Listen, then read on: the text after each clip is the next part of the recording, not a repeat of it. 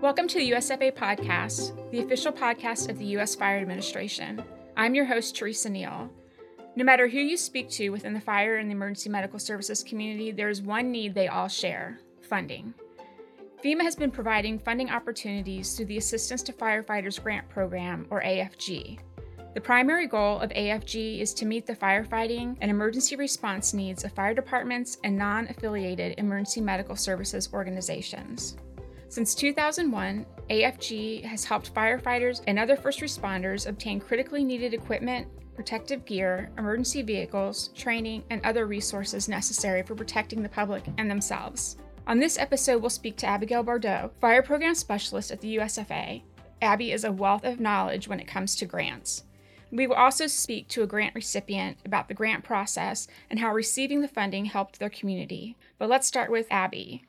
Can you tell us a little bit about yourself? Sure. So I've been working for FEMA since 2013 and started with the Grant Programs Directorate down in DC. So I have quite a bit of experience working at the headquarters area and then more specifically in the fire grant programs. At one point, I was the section chief for the Staffing for Adequate Fire and Emergency Response and Fire Prevention and Safety grant programs. And then a couple years ago, I transitioned to United States Fire Administration, where I'm working in fire prevention, but still work as a liaison to the grants office. So let's talk about grants. What types of needs do you see that departments have? Many, I can say. And we see a lot of similarities. However, there are unique needs for different types of departments, whether they're rural or urban or suburban. But generally, we see needs for information, resources that may explain or help citizens learn about a particular part of fire prevention and safety. So, those would be information resources, training needs, of course. Every fire department wants to make sure their members are trained staffing needs. So this could be in a career or combo department, budget needs, and then, of course, equipment needs. And how might the fire and EMS departments have those needs met? Well, there's a lot of free resources that are available, certainly in the scope of training. A lot of courses are available either online through various fire service partners and, of course, through the National Fire Academy here on campus or the NFA online. There's also United States Fire Administration website hosts a huge amount of resources and through our publication center, and those are free of cost. And then also, other fire service partners can provide free resources, or some are paid resources, of course. And then, in terms of equipment, if a fire department needs a certain type of equipment, they can purchase those directly from the manufacturer. And some states even have state or county inventories, which fire departments can have access to. And then there are some used equipment sales and trades where a fire department could pay less than the market price for those needs. Some other ways where a fire department might be able to access not just items or training, but actual cash would be through the annual budget process, through fundraising. We know a lot of fire departments host different types of breakfasts and things like that, donations often. EMS billing is a common one we see. Certainly, fire departments can access access loans. Those are typically for larger procurements. And then finally, federal grants. That's one way to fund certain items within a fire and EMS department. And what is a federal grant? A federal grant is money that either a state or a local fire department can receive from the federal government, and that money is intended for public use, activities which may promote general safety or the welfare of citizens. So that's just the general idea of a federal grant. Within the overarching category of a federal grant, there are two types of grants those which are direct which means the money goes directly to an agency, such as a fire department. And then there are also grants that are called pass through grants. And these type of grants, while beyond the scope of today's podcast, go to a larger entity such as a state, and then eventually that funding gets subdivided into smaller amounts to different agencies within the state's purview. So organizations within the state would then apply to their state for those grants. Yes, that's correct. What kind of grants could a fire department get? FEMA has three types of fire grant programs available for fire departments. Each year, between two and 3,000 grants are directly awarded to fire departments, although some of these grants may require a cost share, which generally means that the department has to pay a small percentage of the overall cost of the proposed project. Can I ask you one question about that? Sure. So, is that percentage based off of how big the department is or the community they serve? Somewhat, yes, Okay. it is that. And then also based on the type of project it is, which specific grant program it falls under. There's 25 or 5%. It, it depends. I just think that sometimes small departments say, well, we could never afford the cost share for a grant, which Yeah. could cause them to not want to apply for one. But I know you may be getting to it later, but I know that there's ways that the government helps with that as well. There is, and I can answer that now. For any departments, whether small or large, is facing a financial difficulty, there is a cost share waiver process um, available in which we look at income, socioeconomic status, aspects of what it is in your community that's causing a financial hardship. And we do take that into consideration. And some departments do have that cost share waived. And, and in that case, the federal government would fund the entire project of your grant. So, assistance to firefighter grants, is that a the umbrella of all grants that we're speaking about today, or is it a specific category? Well, it's kind of both. It would not be incorrect to refer to all three of these grants as assistance to firefighters grants, but within that, there is one that is actually called that the Assistance to Firefighters Grant Program, or we would call it AFG. And what does that involve, AFG? It's certainly the most popular in terms of we get the most applications for that grant program, sometimes between 10,000 to 12,000 Wow. per year. But as I mentioned before, we do award between 2 and 3,000 total awards per year. But going back to more specifics about the AFG program, it is a program in which you can acquire items such as SCBA or turnout gear, but we do also allow projects requesting wellness programs for firefighters.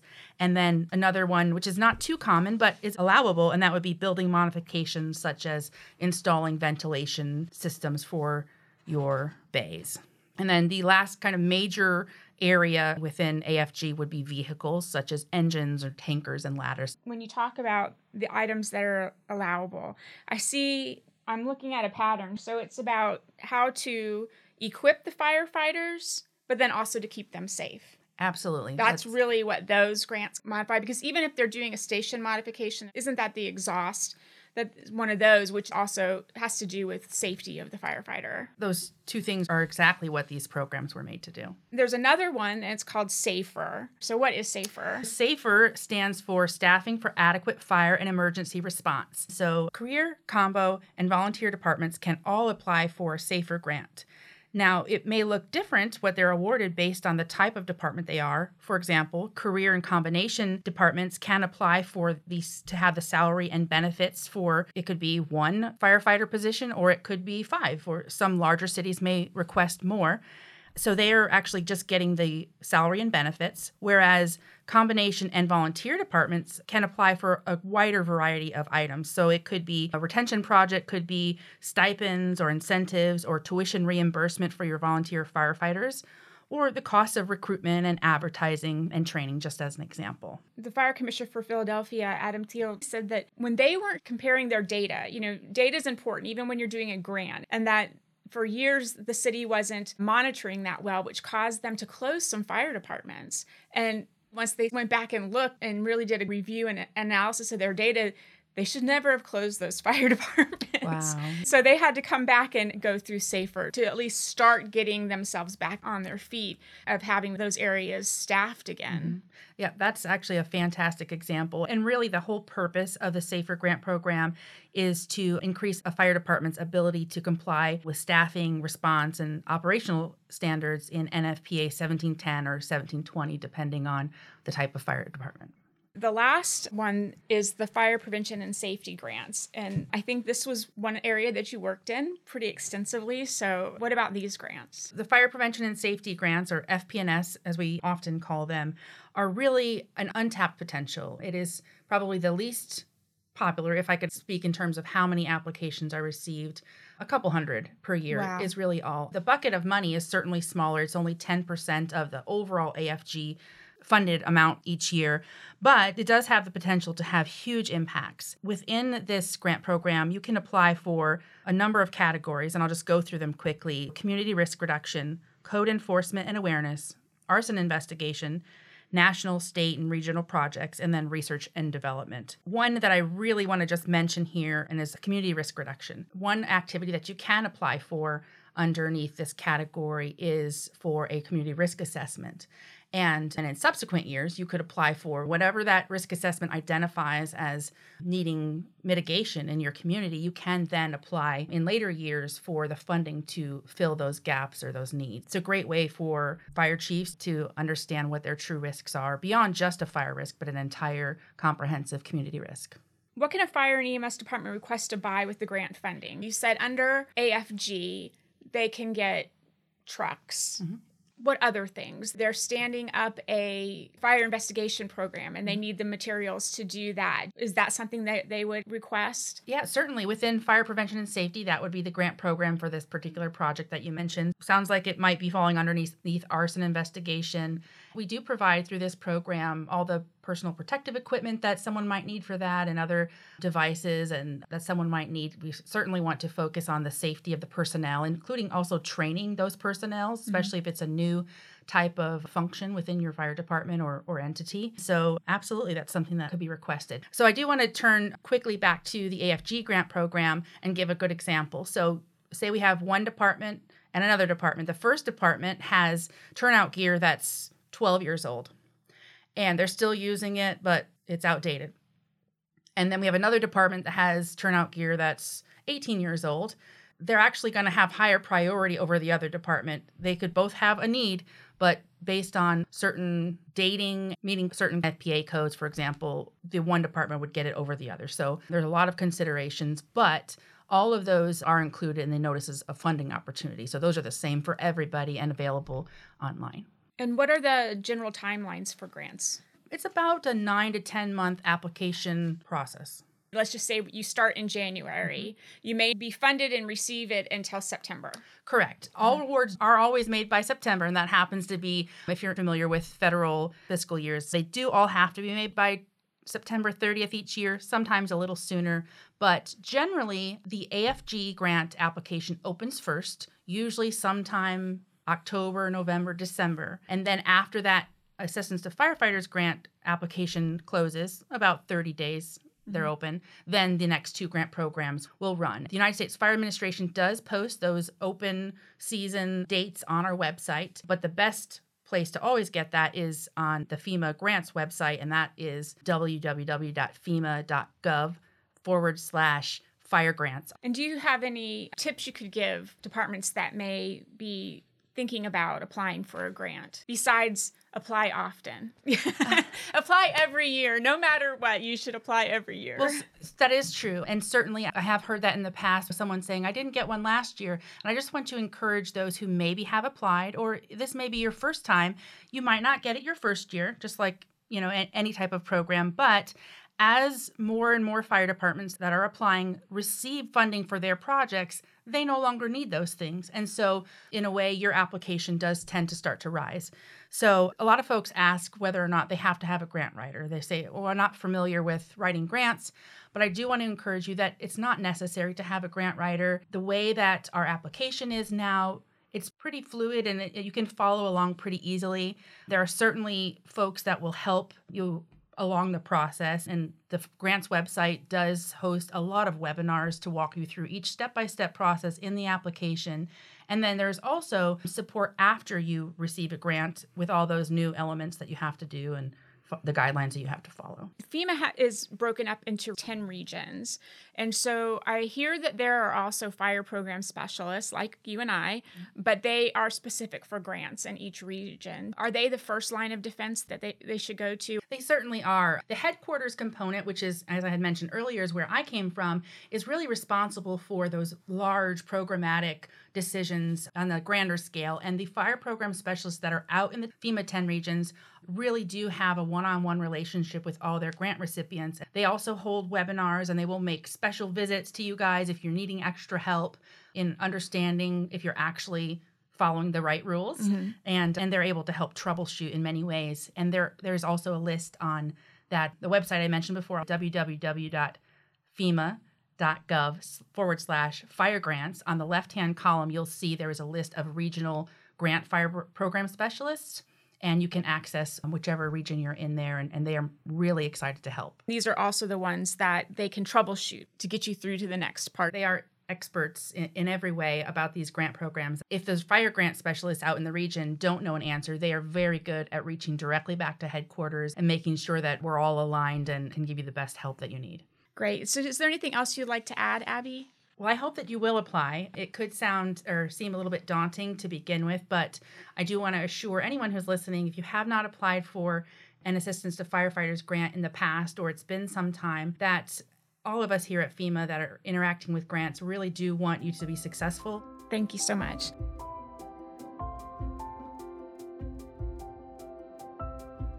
So now we're going to speak to somebody who has received a grant. This is Rebecca Clark. She's a community outreach risk reduction specialist from Poudre Fire Authority at Fort Collins, Colorado. Welcome to the podcast, Rebecca. Can you tell me a little bit about your department? Yeah, thank you for having me, Teresa. So, Poudre Fire Authority covers a 230 square mile area. We have a population of about 212,000. Inside of that, we also have a population that's changing between 18 to 25,000 a year because we have Colorado State University in our district as well. We have 14 stations, 12 of which are staffed full time. We have an amazing fire prevention and community outreach division that's headed up by our fire marshal. We have 10 part-time inspectors. We have four assistant fire marshals. We have our deputy fire marshal, and then we have our core team, which is what we call our community outreach and risk reduction team. So between all of that, we have approximately 24,000 calls per year. And so we're growing. We're in northern Colorado is one of the fastest growing areas in the nation. We're learning and we're adapting as we go. So, on this episode, we've discussed the Assistance to Firefighter grant program. And I know you've received a grant. Can you tell us a little bit about the grant that you received and the process? Yes. So I was really excited to learn about the FP&S, the Fire Prevention and Safety Grant through FEMA. So I applied for it because we started something called the Home Safety Project. What it does is it encompasses most aspects of home safety. And we have a lot of urban and we also have a lot of suburban and rural areas as well. So through that, we wanted to focus on these homes with different aspects. We ran a community risk assessment on our area, and through that, we learned that we had a very large dependent population, so adults over age 65 and children under age 18. And so we wrote for the grant to target that senior population because these were people that built their homes in the late 1990s and early 2000s and now they are aging in place because they're priced out of the market. So we knew going in because i was doing home safety visits that a lot of them had expired smoke alarms. Mm-hmm. We were also responding to 70 to 100 calls per year for chirping alarms because of batteries needing to be replaced. And before we got this grant, our firefighters would go in and they would replace the batteries and say, hey, you need new alarms. And so when I found out about the FP and S grant, I wrote it to focus on this senior population with expired smoke alarms or with battery operated alarms because we wanted to change them all to the 10 year worry free alarms because we wanted to be able to show that we were responding to fewer calls for chirping batteries. We had less falls in our senior community as they didn't have to get up on ladders anymore and change the batteries. So we wrote it for that. We wrote it so that they would be able to have worry free for at least 10 years. And so then the process, I have a background in English education. And so for me, writing probably comes more easily than it does to other people. I made one really big mistake when I started writing this grant, and all I can say is really make sure you read the NOFO because in it, I read the different sections all have counts that you're not allowed to go over. And I read it too quickly and thought it was 4,000 words. In reality, it was 4,000 characters. so I spent all this time writing these perfect, perfect, well, I mean, to me, they seem pretty good narratives for all the different sections, and then went to go plug them in to the grant website. And I kept getting these red flags, um, and I, I couldn't figure out why. I'm like, I made sure that my word count, and then I reread the NOFO, and I was like, oh, it's characters. Okay, then. so then the night before, because I only found out about the FPN 10 days before the deadline. my fire marshal was like, Rebecca, you really should apply for this so that you can get smoke alarms. I'm like, yes, I should. So for 10 days, I made this my priority and I worked on the narratives. I had our CRA, so I already knew all of our demographic information to use for the grant. If you don't have a CRA and you're trying to write for a grant, you stand such a better chance because you're able to paint that picture of why you need it. Yeah, you've used your data yeah. to actually explain what your problem is instead of saying, well, everybody's getting smoke alarms, so maybe I need smoke alarms when you may not. You know, I know a lot of people do, but you may not. Exactly, and and that's why I loved our CRA. And I mean, we were lucky that we went through um, the NFPA pilot program and were able to get a complete CRA through that. And so I was able to say our seniors are located in this area, and the average year that this home was built was 1998, which means that their alarms are 20, 22 years old. And so I was really able to use that CRA to narrow it down. And when I was writing the grant, I actually gave the example of four targeted neighborhoods that through our CRA we were able to prove had very large dependent populations in those areas, that their homes were 20 plus years old, and that we had responded for chirping batteries. A lot of times, some of the seniors are great and they call every six months or every year to change their batteries.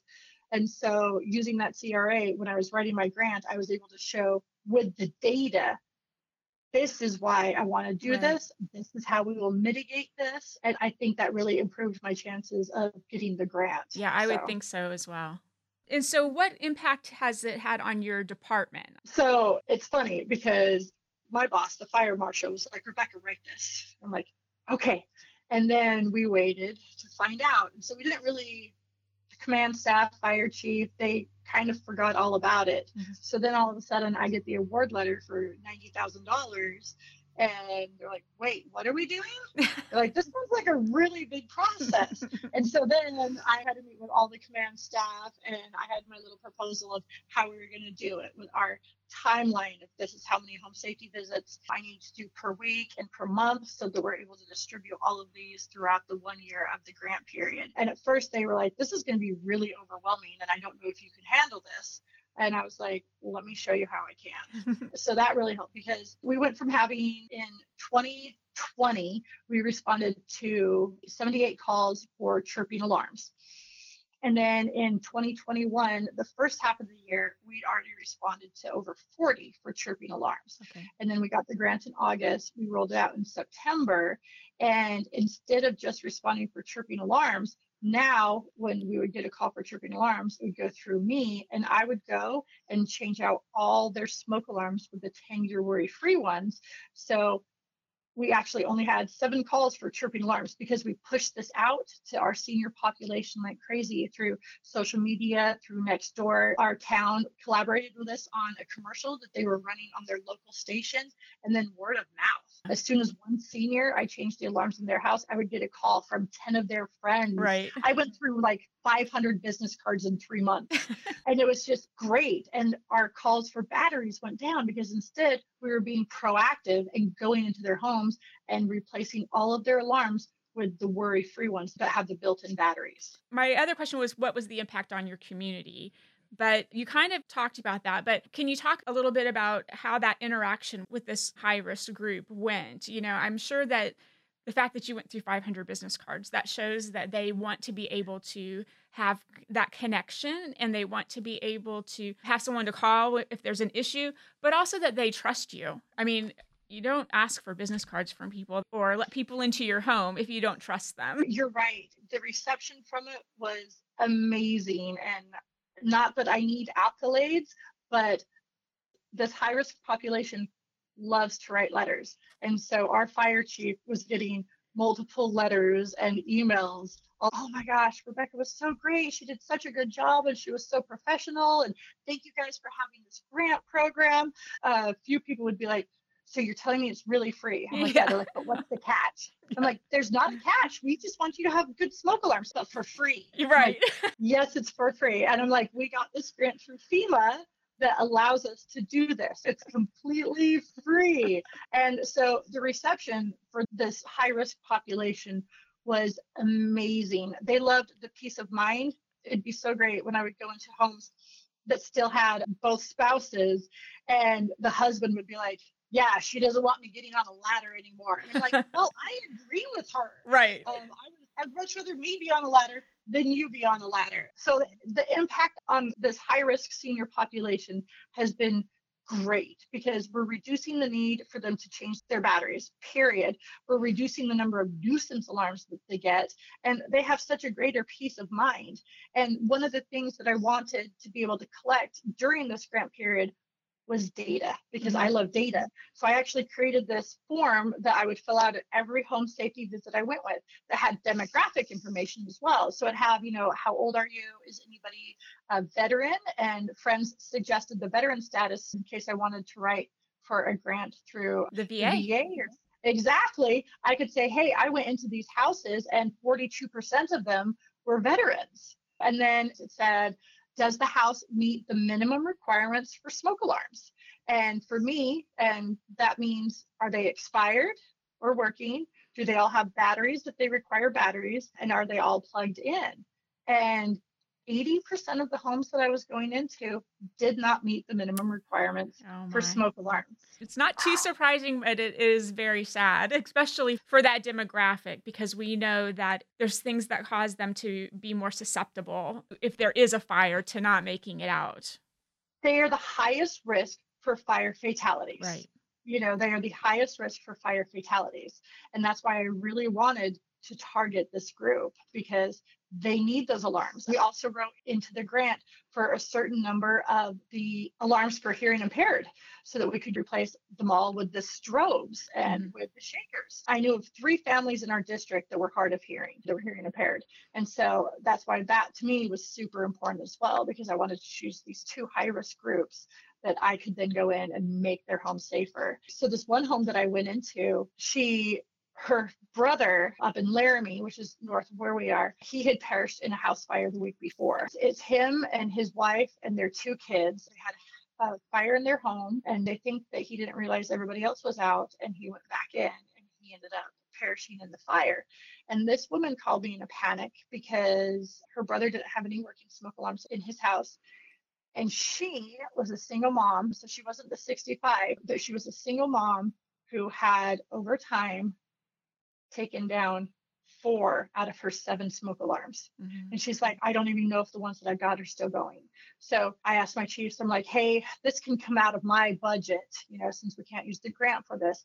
But I'd really like to replace these smoke alarms for this lady that just experienced this loss.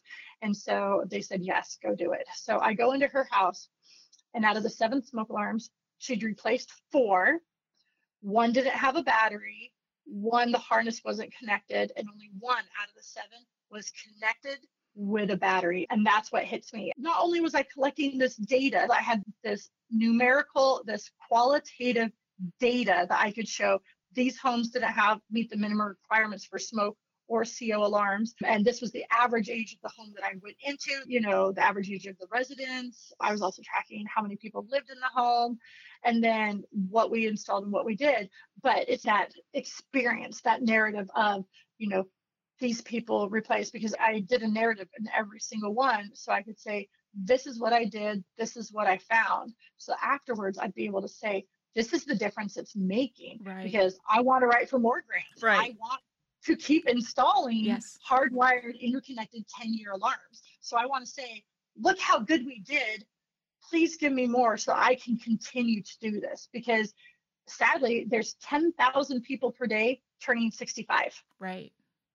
That is a large population. Yes. And that is a large high risk population. And if I can continue to show why my program is working, then hopefully that means I can continue to get more grants and continue serving this population. My last question to you is what advice would you give anyone thinking about applying for a grant? Know your community. Start with a community risk assessment.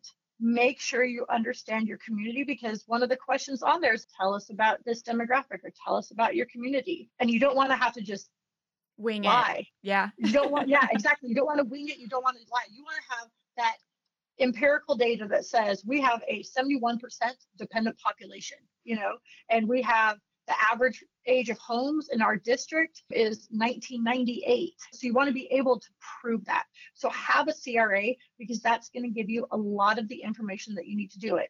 And then write your narrative in Word first. That's what I did. So I wrote every single narrative in Word first once I realized that I needed to parse 4,000 characters, not words. yes, which was hard because I had everything outlined and it flowed. And then I was like, oh my gosh. So instead of writing O N E, because I'm an English major and you're supposed to spell out O N E, I found every instance of that and I changed it to the number one. So for me, when I turned it in, I was like, oh, it like hurts my English major brain. But write it in Word. That way you'll catch all of your spelling mistakes, your grammatical mistakes. You can do the character count really easily. You just select it. So write it in Word first. Make sure you're constantly saving. So do it in Word so that you can have that spell check, that narratives.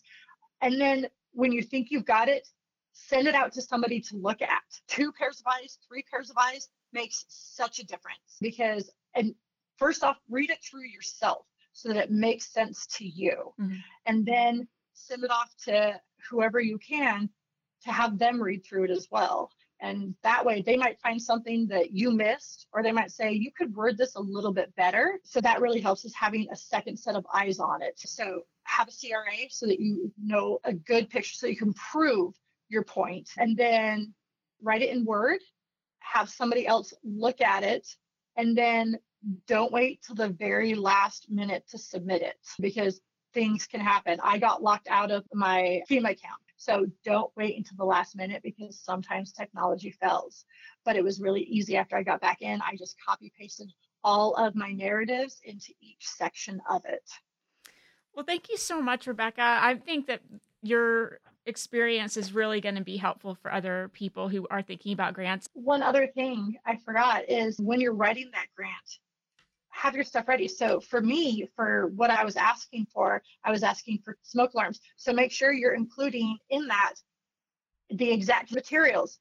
And if you know your materials, it's going to come across as you write it right. a lot better. So know what it is you're asking for, know those prices, know how many that equates to. Don't just be like, oh, we want 5,000 smoke alarms. Instead, I said, I want this many smoke alarms, this many CO alarms, because that means in an average home, it has seven. In our mm-hmm. community, it has five to seven. So I would need probably four smoke alarms and three dual alarms. So instead of just saying, I want 5,000 of this, I said, I need this because the average home has this, which means I would need these ones. So really show that instead of just saying, I want 5,000 smoke alarms, be like, mm-hmm. if I have this amount of smoke and CO alarms and the average is seven with four smoke alarms and three CO alarms, that means I can get into X amount of houses. Great.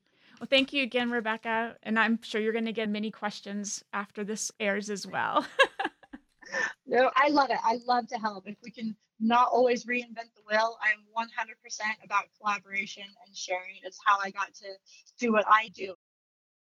Thank you for listening to the USFA podcast, and thank you again to our guests, Abigail Bordeaux and Rebecca Clark. If you want to learn more about grants, go to FEMA.gov forward slash fire grants. Fire grants. One word. We would love to hear from you. Who do you want to hear from? And what topics should we begin to discuss? Do you have a story that you want to share? Just email us at FEMA USFA podcast at FEMA.dhs.gov. And don't forget to subscribe to our show on Apple or Google Podcast. New episodes are available on the third Thursday each month. But if you've missed an episode, you can always listen to it on demand. And you can find us at usfa.fema.gov or at US Fire on social media. Until next month, stay safe.